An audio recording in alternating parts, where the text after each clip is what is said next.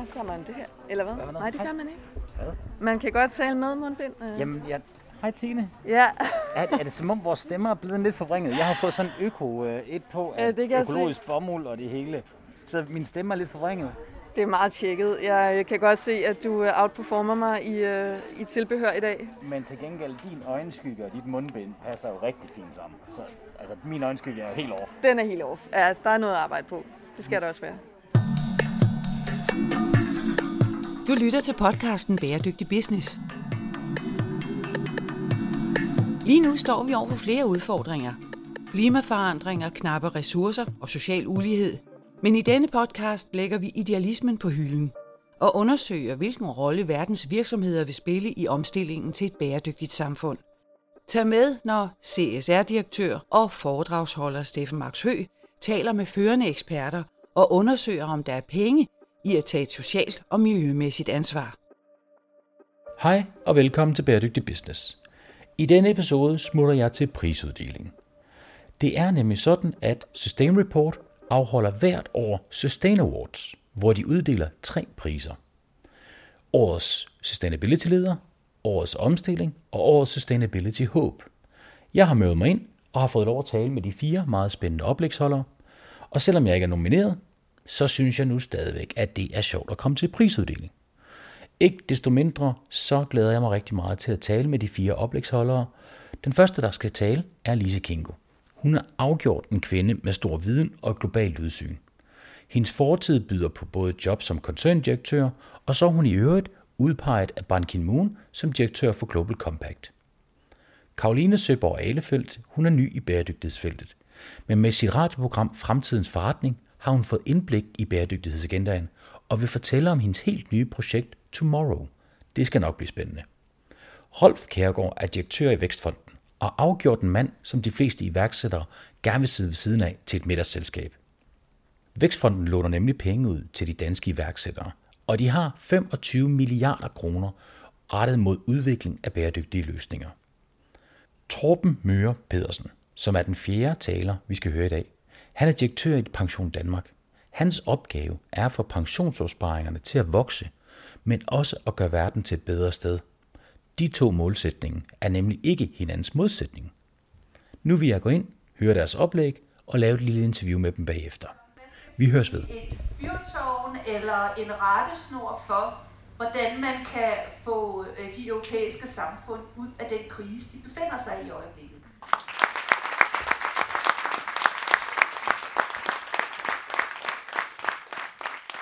Hej Lise. Hej, Hvor kan vi snakke hen? Skal vi sidde i den her fine sofa, som jo faktisk er lavet af Arne Jacobsen? det kan vi da godt. Den hedder The Mayor. Godt. Men Det er tre spørgsmål hurtigt, så jeg, ved, jeg har fået at vide, at du har en stram bagkant. Jeg har altså sådan noget, der ligner to minutter, fordi jeg skal være et andet sted halv tre. Nå, Lise King, du er jo en, øh, en lidt berømt dame i de her bæredygtighedskredse. Øh, og du er jo tidligere øh, koncerndirektør i Novo Nordisk, og så har du arbejdet med Global Compact i rigtig lang tid. Du er faktisk udpeget af Ban Ki-moon, så vidt jeg lige husker. Du har lige lavet et rigtig spændende oplæg. Vil du ikke prøve at opsummere? Hvad synes du, der er de to store udfordringer, vi står overfor lige nu? Og hvad er de to ting, som gør dig positiv omkring fremtiden? Jeg synes, de to største udfordringer, det er, at øh, efter fem år med verdensmålene, der vidste vi jo godt, at verden var langt bagud øh, i forhold til de underliggende indikatorer. Men et halvt år med pandemien har altså slået os endnu længere tilbage. Og det er en kæmpe udfordring for verden, både på klima, på fattigdom og på inklusion og mange andre temaer. Øh, det jeg også synes er en udfordring, det er, at vi har jo altså brug for, at alle trækker på samme hammel. Regeringer, virksomheder, civil samfund osv. osv. Og øh, jeg synes, man mangler ambition i den måde, øh, man virkelig kommer sammen i en multilateral øh, arbejdsmåde. Øh, jeg synes, der er for meget, hvad skal jeg sige, regionalisering, øh, Øh, for mange, der ligesom gør deres eget, i stedet for, at man virkelig samarbejder multilateralt. fordi det er en så stor udfordring, at ingen kan løse det alene. Det jeg så synes er utrolig positivt, øh, det er, at øh, man kan se meget klart, at Sustainable Business Agendaen, den er flyttet op og blevet en topledelsesagenda, og det er blevet en øh, del af mange virksomheders strategi, Øh, af mange virksomheders innovationsplatform, og det er virkelig positivt, så nu synes jeg bare, at man ligesom skal, hvad skal jeg sige, formalisere, at øh, øh ansvarlig forretningsdrift selvfølgelig er en del af bestyrelsens ansvar også. Vigtig pointe at få cementeret, at det skal hjem i topledelsen, hvor det hører til i topledelsen, og så at verdensmål nummer 17, altså partnerskab, er meget centralt for, at vi lykkes. Nu står jeg jo her i coronasikker afstand, og så kan jeg jo se, at du har et meget, meget smukt halssmykke. Er det en, øh, en af de her verdensnåle, som bare er blevet opgraderet til et smykke, der ser noget mere elegant ud end de her verdensnåle, man ser mange steder? Ja, det er det. Og jeg har fået det af en rigtig god veninde, så det er på mange måder noget, der giver mig glæde og mange gode minder at bære. Og det er meget smukt. Tusind tak, Lise Kingo. Du er velkommen.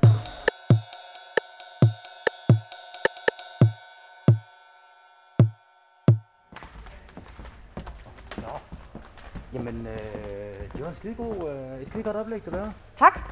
Men, men hvad er det, du laver og går og ruder med nu? Altså, du skal være i radioen. Er jeg på nu, eller hvad? Skal på. Ja. Det du. Jamen, jeg har øh, droppet det der øh, radio. Jamen, det vidste jeg faktisk godt. Ja, ja. Men, Men det er jo fordi, du er kommet til, ikke? Så, øh, så, er der jo, så er der jo ikke behov for andet, jo. Vel? jamen, altså, jeg har jo været i gang lang tid før. Ja. Jeg har jo Ja, 70 det var godt, det var episoder godt, på øh, som jeg tager lige den her. Du behøver ikke have den på. Ja. Jeg tager den på. Jeg får sådan lidt mere mandet, dyb stemme, ja. når jeg har den på. Det kan jeg nemlig rigtig godt lide. så godt for så det, nej, så det, jeg slipper bedre afsted Ja. med det. Nå, men Karoline Søborg Alefeldt. Dit navn kan man jo, fordi man har hørt fremtidens forretning, og så bliver det jo præsenteret. Og så har man hørt det så mange gange, og det er jo ikke, altså det er jo sådan et navn, man lige skal høre nogle gange, men så kan man det også for evigt. Men spændende oplæg, du lavede. Sådan som jeg lige hørte det, så var der jo par, to forskellige ting i det. To jeg ting, jeg synes, der var rigtig spændende, det var det her med, at vi skal være lidt mere optimistiske omkring, hvordan vi løser det hele. Det bliver jeg jo glad for at høre. Og den anden ting, det er hele konceptet omkring Tomorrow, hvad det reelt handler om. Men jeg synes, dine ord omkring det er bedre. Så vil du ikke prøve at sætte på ord på, hvad er Tomorrow, det nye projekt, du har rådet ud i? Det vil jeg meget gerne. Øh, Jeg har sammen med gode folk og gode partnere, og vi leder stadigvæk efter flere partnere. Det starter lige med at sige, fordi vi er sådan et SDG 17 partnerskabsprojekt i gang med at lave Danmarks nye bæredygtighedsplatform. Vi har lige uh, lanceret os selv i det her coronaår med en uh, landsdækkende serie af samtaler, Det er jo et perfekt tidspunkt. Ja, det er jo et perfekt tidspunkt. Øh, og vi, øh, vi startede sådan set ud i Kataminde, hvor vi blandt andet havde øh, Thomas Friedman, øh, Pulitzer Prize-vinder og øh, klummeskriver fra New York Times, og stor Danmarks fan, by the way, øh, på. Nu vil jeg Der er jo sige, sådan- at alle, der hører bæredygtig business, de er jo så velinformerede. De ved jo godt det De her. ved godt, men alligevel, du ved, hvordan det er, også når man laver radio. Man skal lige sørge for at introducere og sådan noget, så det gør jeg lige. Men, øh, men nu har vi så, øh, vi skulle så have været i Bilund faktisk i går, og så skulle vi have været til Aarhus og så til København. Men på grund af corona, så har vi valgt simpelthen at sige, nu går vi all digital. Så nu udkommer alle Tomorrow Talks fra efteråret her. De udkommer øh, digitalt til foråret, så går vi i gang med at lave nogle øh, challenges, digitale challenges, som vil være små, korte udfordringer. Ja, sådan nogle øh, ja, udfordringer og challenges, som den almindelige dansker kan tage, uanset hvor man er henne, og på hvilket niveau man er bæredygtighed, for ligesom at eksperimentere. Og grunden til, at det skal være kort, og måske også lidt sjovt, det skal være fordi, at de fleste skal have mulighed for at få succes. Og det er altid rarest at skabe øh, udvikling på baggrund af, at der er noget, man har gjort, og man har gjort godt. Jeg har jo arbejdet som øh, pædagog på et tidspunkt. Faktisk Ja. været leder af et opholdssted. Og der sagde man jo, små, sikre sejre. De tre S'er. Så det har du fuldstændig ret i. Små og sikre sig, den overtager jeg lige. Den, og det var fra nogle pædagoger, siger du? Det var nogle pædagoger, Ja, og de har jo altid ret, det ved du. Ja, det er rigtigt, det er godt. Så det vil jeg sige, små, sikre sejre, SSS. Men var det ikke noget med, at, øh, og det er jo også det, du er inde på her, det er, at Tomorrow handler faktisk rigtig meget om at skabe handling og skabe adfærd. Man kan jo godt mærke, at din Det iværksætterbaggrund, den brænder igennem her. Ja, ja. Altså det, som uh, Tomorrow handler om, det er, at vi står på et fundament, der hedder ændret adfærd, change behavior. Og det vil sige, hvis vi skal skabe en bedre fremtid, hvordan gør vi så det? Det gør vi i hvert fald ved at ændre adfærd. Og det vil sige, at vi skal både som forbrugere og borgere ændre adfærd. Det vil sige, at der er noget, du kan gøre derhjemme, så skal vi gøre det i erhvervslivet, nye forretningsmodeller, nye innovationsmuligheder. Så skal vi gøre det i det politiske liv. Vi skal have mere modige politikere.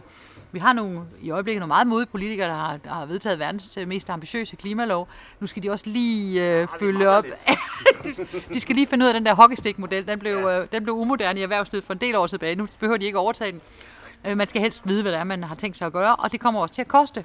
Og det kommer også til at være irriterende på en række punkter, og der er også noget, der bliver øh, mere omkostningsfuldt, end øh, hvis vi ellers bare var blevet ved med at gøre det, vi, vi plejer at gøre.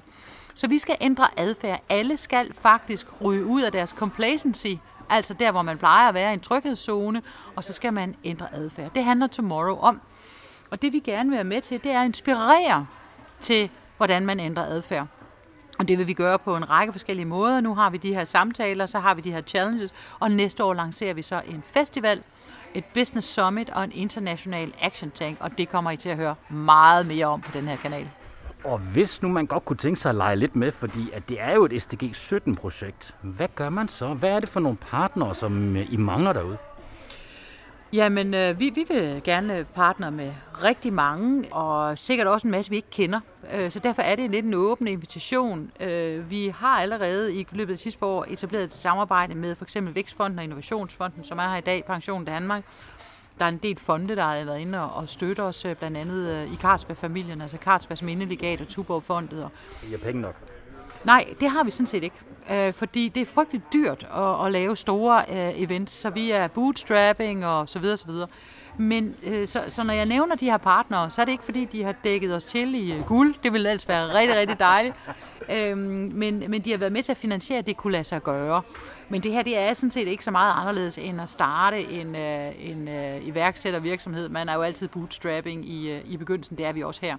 Men det er virkelig vigtigt at have nogle store, solide navne med, som går ind og siger, vi tror på, det er vigtigt, at Danmark får et, et, en platform, hvor vi kan mødes og tale om, hvad vi konkret skal gøre for at ændre adfærd som borgere, som virksomheder og som politikere og i, øh, i forskellige andre sammenhænge.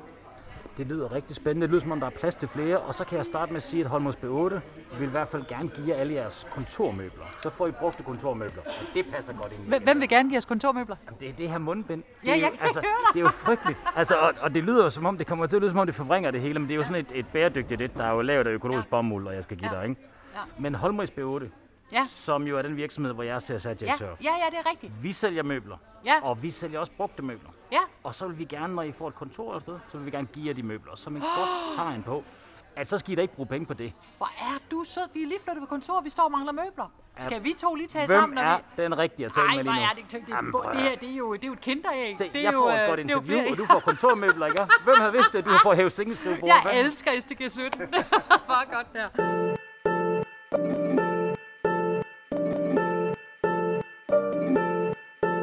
Jeg hedder Rolf Kærgaard.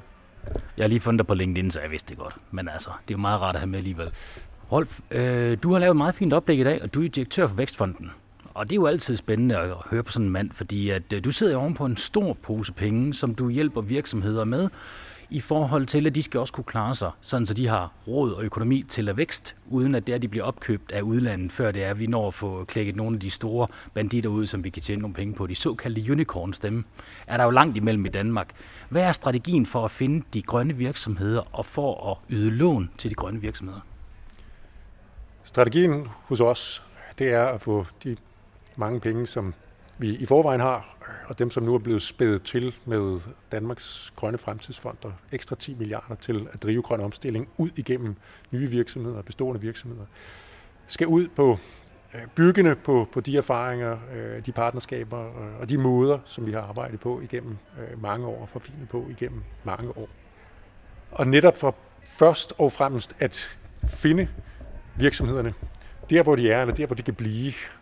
Der, hvor de er, det er ude i, i de forskellige miljøer. Det, hvor de kan blive, jamen det er rundt omkring på, på universiteterne og forskningsinstitutionerne og ude i laboratorierne, øh, i de bestående virksomheder, alt det, der kan spændes ud, øh, så vi kan få startet endnu flere øh, nye virksomheder med grønne løsninger.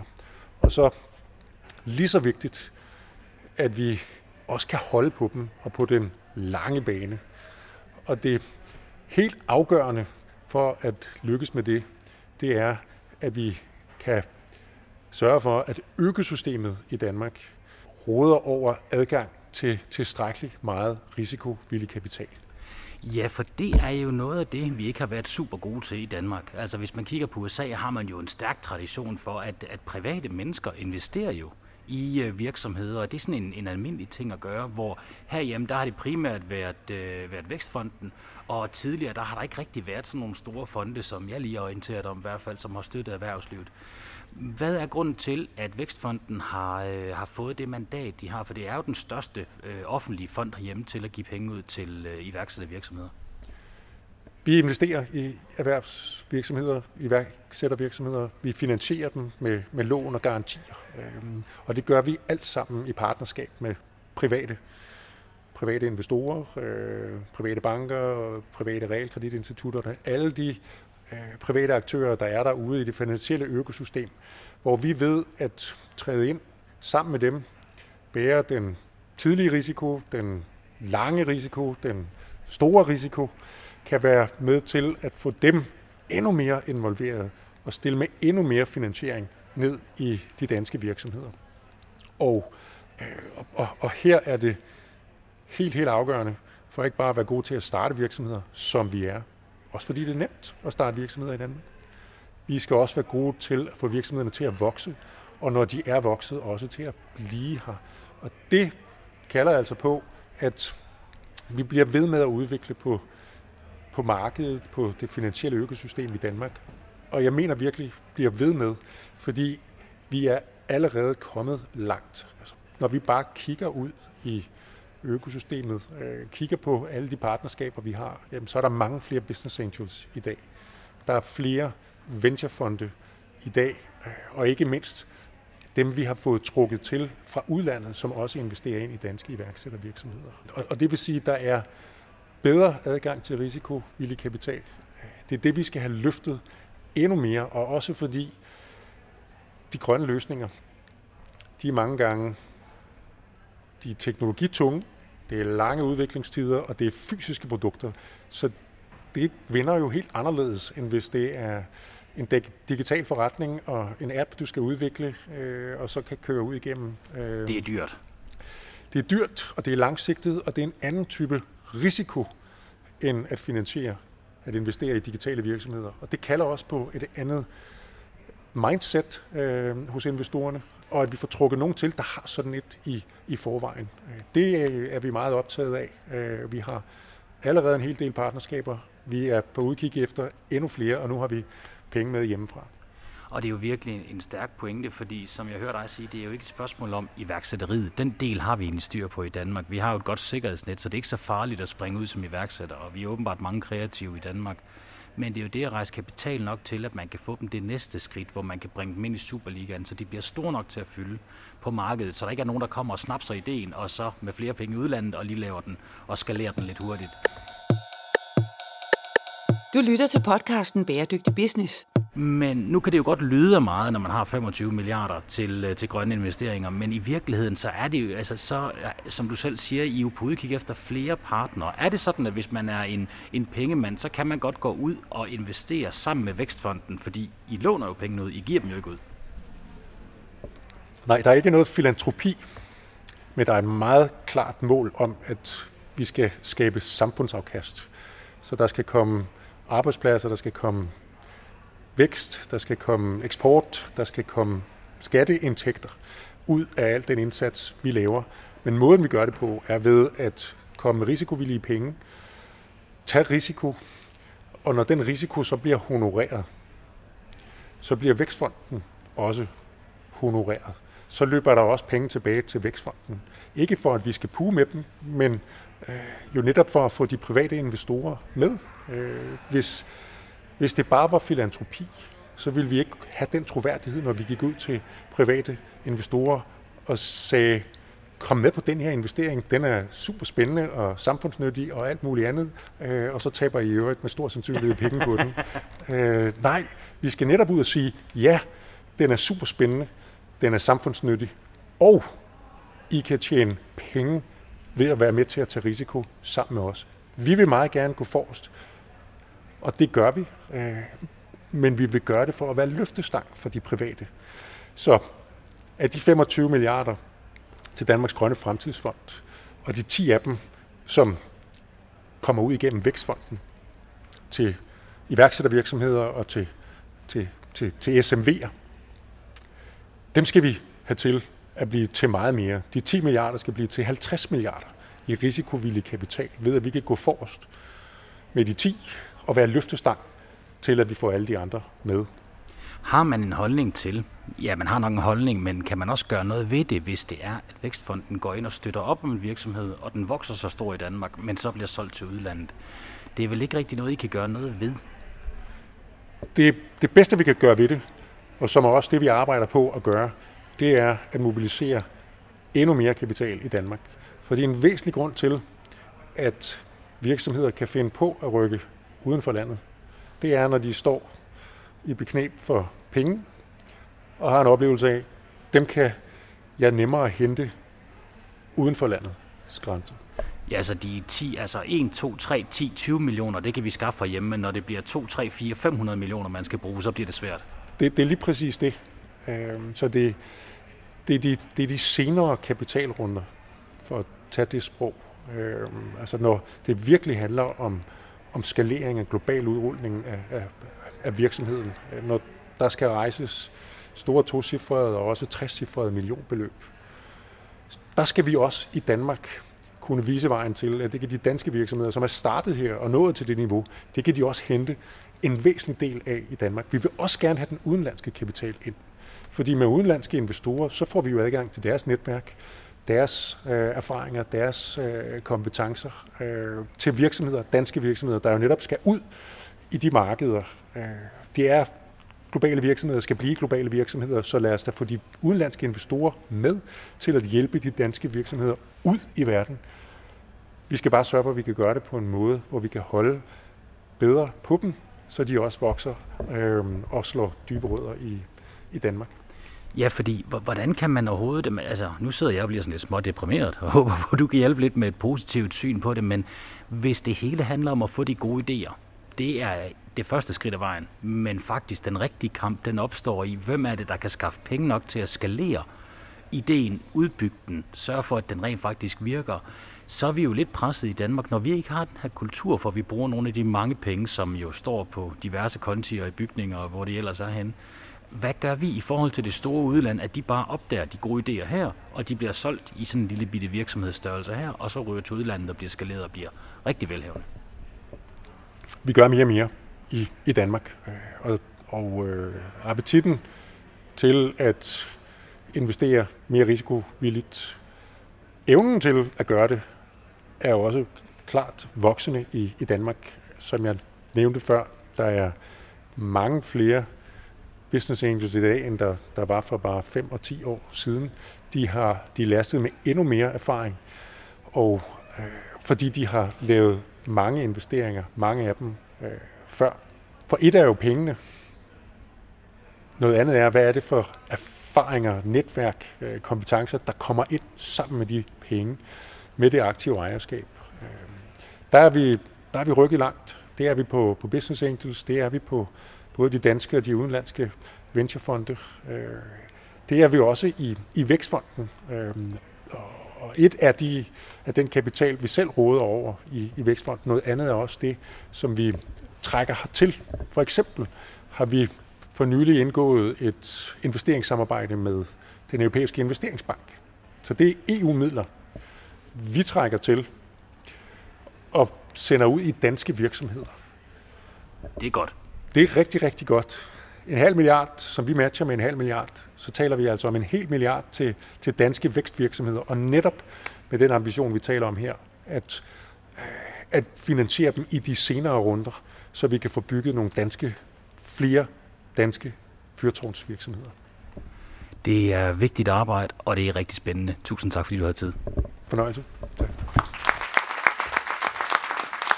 Vinder af årets omstilling. Denne virksomhed vinder prisen for årets omstilling for initiativet Lifetime Carbon Neutral, som sætter en ny standard for virksomheders ansvar for deres historiske CO2-udledninger.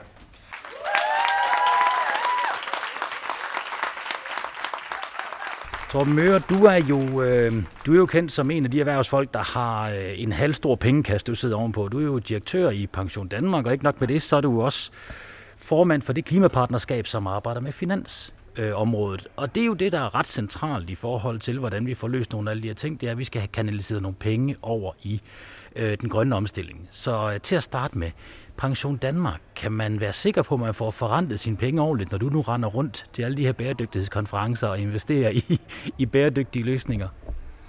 Ja, det kan vi jo heldigvis øh, dokumentere, fordi øh, nu har vi været i sving i øh, 25 år og har øh, præsteret øh, finansielle afkast, altså afkast på din opsparing, som er øh, i den grad øh, konkurrencedygtige.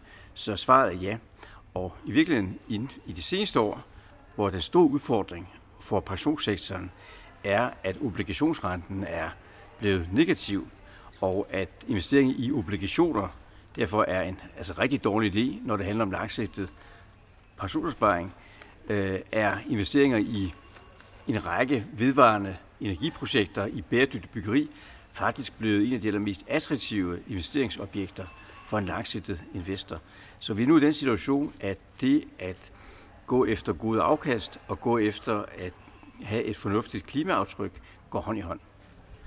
Og det er, jo, øh, det er jo virkelig fantastisk, når tingene går hånd i hånd på den måde. Men øh, en af udfordringerne, der er omkring byggeri, er jo det her med, at anlægsøkonomien er en ting, og driftøkonomien er noget andet. Så mange private aktører, de går ind og ofte køber bygninger, hvor det er, at det er relativt billigt at bygge dem, som er anlægsomkostningerne, men at drifte dem efterfølgende, der er det rigtig dyrt og ikke nødvendigvis godt for miljøet.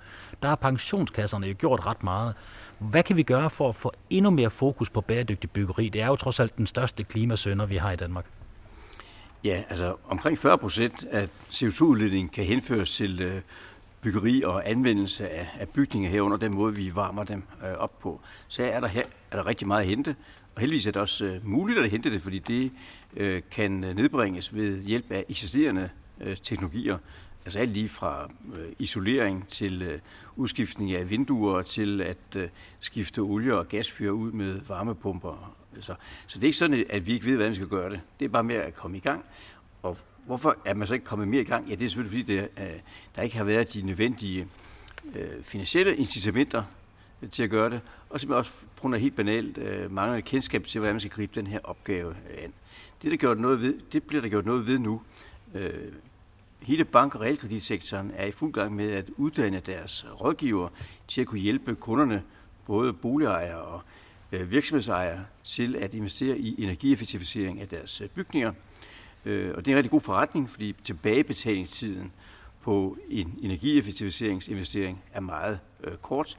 Så både for klimaets skyld og for din pengepunkts skyld er det en god vej at gå nedad. Den anden spor er at stille krav om, at alt nybyggeri lever op til høje bæredygtighedskriterier. Der har vi i Danmark øh, forskellige standarder, og der er også en uafhængig organisation, Green Building Council, som øh, holder øje med, at man rent faktisk øh, gør det, man siger, øh, som sig for at få certificeret sit, sit øh, byggeri. Og øh, vores erfaring i Pension Danmark som stor privat øh, bygherre er, at øh, der er rigtig god forretning i at bygge bæredygtigt. Det er det, brugerne gerne vil have. Det gælder, når vi bygger kontordomiciler til private virksomheder. Så er det i dag øh, fuldstændig øh, entydigt, at man efterspørger bæredygtige øh, domiciler. Og det er ikke kun, fordi man øh, vil leve op til FN's 17 bæredygtighedsmål, men fordi det simpelthen er en rigtig god øh, forretning. Fordi den samlede omkostning per medarbejder eller per kvadratmeter i bæredygtig byggeri, når du tager hensyn til husleje og øh, energiudgifter osv., er lavere end i et konventionelt byggeri. Så også finansdirektøren kan se mening med at gå efter et bæredygtigt byggeri. Det samme øh, inden for boliger. Vi bygger rigtig mange boliger, øh, som også er, er bæredygtige. Og det er jo helt tydeligt, at øh, den unge familie med små børn klart foretrækker at flytte ind i, i byggeri, hvor der er et stempel, der står øh, bæredygtighedscertificeret. Fordi det er nogle, øh, et, et miljø og nogle rammer, man gerne vil lade sine børn vokse op i. Så øh, hele byggeområdet er et godt eksempel på, at man på samme tid kan øh, gøre en god forretning og øh, gøre noget godt for bæredygtighedsagendaen. jeg er jo fuldstændig enig, og jeg tror også, der er stor efterspørgsel på det. Og det lyder også til, at midlerne er der i øh, pensionskasseregi, men man ser jo meget offentligt byggeri ikke er DGNB-certificeret, som kunne være den her certificeringsstandard, som er god til bygninger. Hvad, hvad er din holdning til det? Det er rigtigt, at det offentlige øh, af forskellige årsager har haltet bagefter på det her område. Derfor er vores opfordring fra Klimapartnerskabet for Finans øh, til regeringen, til kommuner og regioner, at vedtage en ambitiøs politik for deres bygningsanvendelse. Og sige, jamen alt hvad vi selv bygger, skoler, daginstitutioner, hospitaler, øh, veje, det skal leve op til de højeste bæredygtighedskrav. Men også det, vi leger for offentlige myndigheder, er faktisk nogle af de store lejre af især kontorkvadratmeter. Der skal de kræve, at det, vi vil kunne lave et nyt legemål, hvis det lever op til de høje mål for bæredygtighed og klima.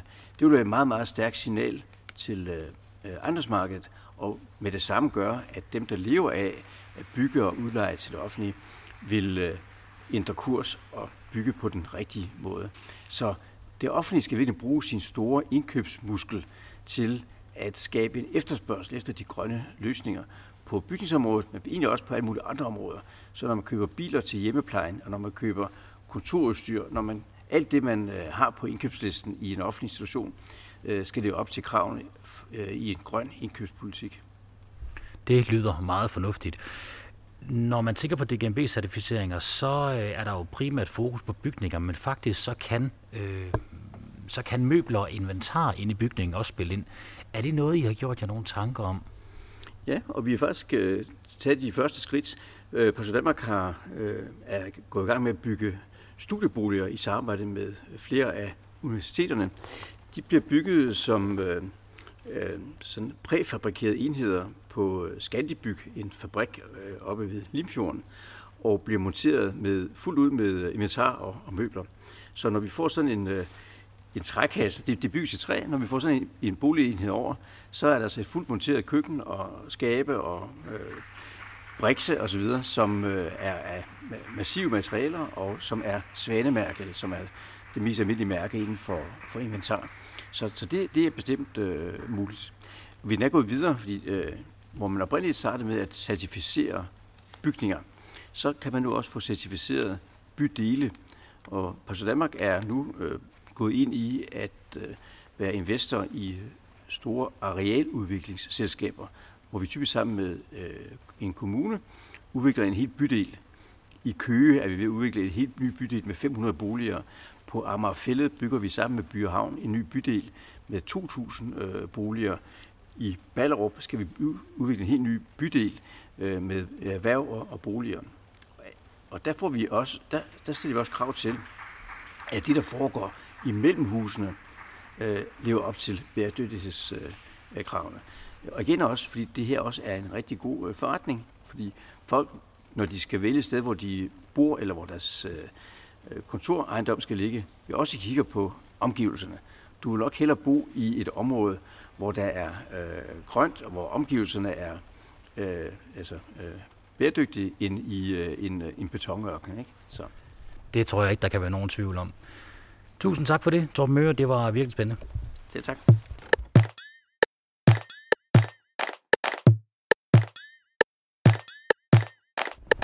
Nå, hvad der, hvis vi hopper herind. Ja, det er det fede lokale. Ja, ja, for pokker. Skal vi ikke sætte os her? Du får den fine bænk. Okay. Med eller uden? Det, det bestemmer du selv. Og du behøver ikke at have den der maske på, hvis du øh, hellere vil klare dig uden. Ja. Nå, Lars Sandal Sørensen, du er direktør for Dansk Industri, og du har lige vundet en award ved en sustainability øh, prisuddeling. Jamen altså Dansk Industri, og nu vinder du grønne priser og sådan noget. Hvad er det, der foregår her? Det er da den omvendte verden. Ja, det var det måske for en del år siden, men det er det ikke i anno 2020 øh, overhovedet, øh, fordi det er en af de vigtigste dagsordner i vores tid, øh, og derfor har vi også et kæmpestort ansvar for at gøre noget ved det. Det er både en vigtig dagsorden globalt for vores planet, men det for mennesket, for hele biotopen, men øh, det er også en, en vigtig vækstagenda for Danmark. Det er en agenda, som vi i forvejen kan en hel masse indenfor, og det er et, øh, en, en, en stor ambition, som deles af mange tusind virksomheder og bidrager til den globale grøn omstilling og ikke mindst de ambitiøse danske mål. Ja, og det, øh, det er nogle meget ambitiøse danske mål, og nu øh, er Dansk Industri er jo imod væk den største lobbyvirksomhed, vi har i, øh, i Danmark. Og øh, rigtig mange af os, som arbejder med bæredygtighed, vi kender jo godt fra filantropi til forretning, så vi ved godt, at der er arbejdet meget målrettet med det ved Dansk Industri. Men alt andet lige, når man er så stor en lobbyvirksomhed, repræsenterer så mange virksomheder, er det så nemt at få sådan et bæredygtighedsbudskab igennem? Nej, altså det er det jo ikke. Men på den anden side må jeg indrømme, som jeg også lige sagde i min takketale nu her, at jeg har været fantastisk beæret og overrasket over, hvor stor opbakning der er til det. Altså, det var jo fyldt med risiko at komme med så vanvittigt ambitiøs en målsætning, måske den mest ambitiøse i verden. Fordi det koster jo også noget, det her. Det kræver omstilling. Det koster noget. Også for den enkelte borger, for den enkelte virksomhed, øhm, for samfundet. Og derfor så er det en kæmpe stor øh, glæde og øh, fornøjelse at opleve, hvor enormt stort engagement der er blandt virksomhederne i forhold til at sige, det her, det skal vi, det her bakker vi op om. Både når du har teknologi, der passer til den grønne omstilling, men også når du er virksomheder, som overhovedet ikke har teknologi, der nødvendigvis har noget med den grønne omstilling at gøre, men som simpelthen siger, vi er også med på den her rejse i vores øh, CO2-reduktioner eksempelvis. Noget af det, som jeg hæftede meget ved, ved din øh, takketale derinde, det var jo, at du pointerede jo også den konkurrencefordel, der er, når man er en lille smule foran alle konkurrenterne i forhold til den grønne omstilling. Kan man økonomisk set komme for langt foran konkurrenterne på det her område? Bliver det for dyrt?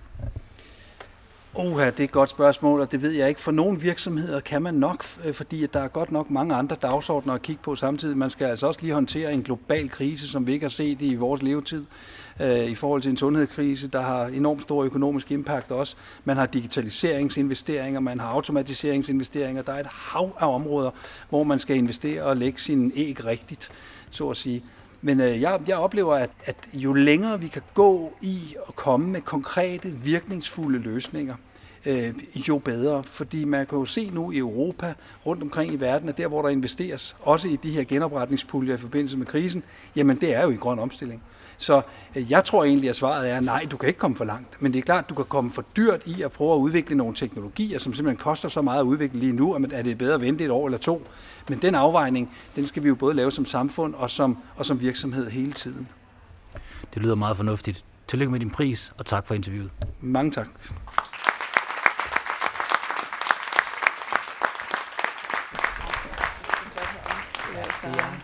Virkelig et af de fineste steder, jeg har været i lang tid. Ja. Så gør det jo heller ikke noget, at man står under en kogle til 100.000. Det tror jeg det, ikke? Det løfter ja. lige øh, niveauet lidt, ja.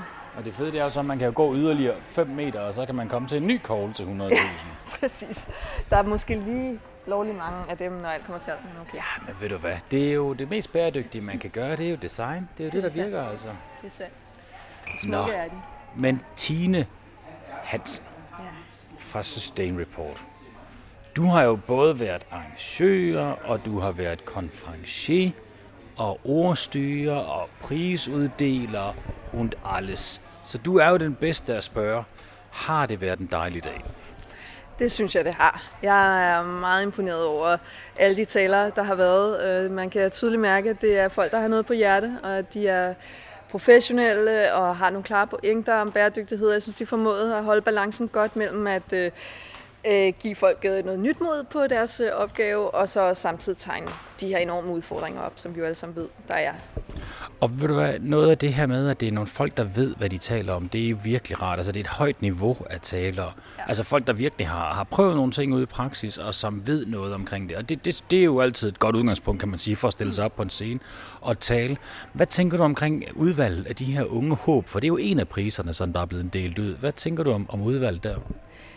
Det var jo øh, en af de sværeste kategorier næsten at afgøre. Vi var simpelthen så imponeret af, af det væld af, øh, af kandidater, der var blevet nomineret fra virksomhedernes egen side. Det var dem selv, der kunne se sig om i deres organisation og vælge nogen. Og øh, ja, altså, jeg tænker jo, hvad lavede jeg selv i den alder, øh, og, øh, og ryster lidt på hovedet, ikke? fordi de her unge mennesker er jo simpelthen bare så engageret på et højt niveau i de virksomheder, de arbejder i, og så også ud over det øh, i deres fritid. Så, øh, så jeg synes, det var også spændende her, at det var jo øh, Gareth fra Pandora, som jo smykker, og så var det jo Martin Slipsager Fransen fra Danske Bank, vi er over i noget finans der, og så Anna Pattis fra... De har også brug for det. De har også brug for det, ja, bestemt. Og øh, Anna Pattis fra Grundfos, øh, som jo... Øh, ja, har stået for det her elbilsprojekt blandt andet. Så, så også der var der sådan en stor variation. Så var der også årets Sustainability-leder, og der vandt øh, Lars Sandal Sørensen. Det er jo et meget, det er jo et lidt specielt valg. Altså ikke fordi der ikke er blevet gjort noget, tværtimod, jeg synes egentlig, det er en rigtig god vinder. Mm. Men øh, der har også været et godt felt. Hvad har juryens tanker været omkring det? Det har faktisk især været det, øh, han også selv var inde på med, øh, med de her 18.000 plus øh, medlemsvirksomheder. Altså den enorme impact, han faktisk har. Og det, han også var inde på i sin takketale, som at, at, at han sådan set havde forventet både at få kastet tomater efter sig, og, og alle mulige skeptiske meldinger på de grønne planer, DI har fremlagt. Men det har han så ikke fået, siger han, men samtidig så er han jo altså med til at skubbe alle de her virksomheder i, i en virkelig bæredygtig retning. Og så var der jo årets omstilling, hvor øh, der var et, øh, et fint potpourri af forskellige øh, virksomheder i Danmark, hvor Velux vandt. Hvad var grunden til, at det var Velux, der vandt? Det var jo denne her øh, nye øh, ambition, de har sat for at øh, udligne deres historiske CO2-aftryk. Det, øh, det sætter simpelthen helt nye standarder for danske virksomheders ansvar øh, for for øh, miljø. Øhm, så, øh, så det var Juen meget imponeret af. Og så det her med, at de også binder det sammen med biodiversitet og med meget ambitiøse fremadrettede mål. Det var et, øh, et godt valg. Det der med, at man tager alt den CO2, man har udledet gennem tiden, og så tænker man, det gør vi noget ved, men samtidig vil vi også være CO2-neutral i løbet af en periode. Det er jo meget imponerende. Ja. Tusind tak for det. Alt i alt er du rigtig glad for i dag. Jeg er helt enormt glad og, og stolt af vinderne, hvis man kan få lov at være det. Det kan man godt. tak. Nå, ja, så er det jo tid til at droppe ansigtsmasken og øh, nyde et øh, dejligt glas kold hvidvin, mens man kigger ud over havet. Altså, Lange Linje Pavillonen er jo ikke det dårligste sted at lave et arrangement. Mm, det er i hvert fald helt sikkert ikke det dårligste sted. Jeg tror måske, det er et af de smukkeste steder, jeg længere set. Lige nu der sidder jeg jo i en dejlig sofa af, af Arne Jacobsen, den der hedder The Mayor. Og så sidder jeg ved et hufbord, kan jeg se, og så er der en lille stol ved siden af, som hedder... Hvad er det nu, den hedder fra en Tradition? Det er jo svært at sende en møbelmand sådan et sted herhen. Det har været en øh, meget fin konference og prisuddeling. Nogle gange, så kan jeg ikke lade være at øh, summe lidt over alle de her konferencer og prisuddelinger. Altså, er de virkelig nødvendige? Giver det mening at have dem?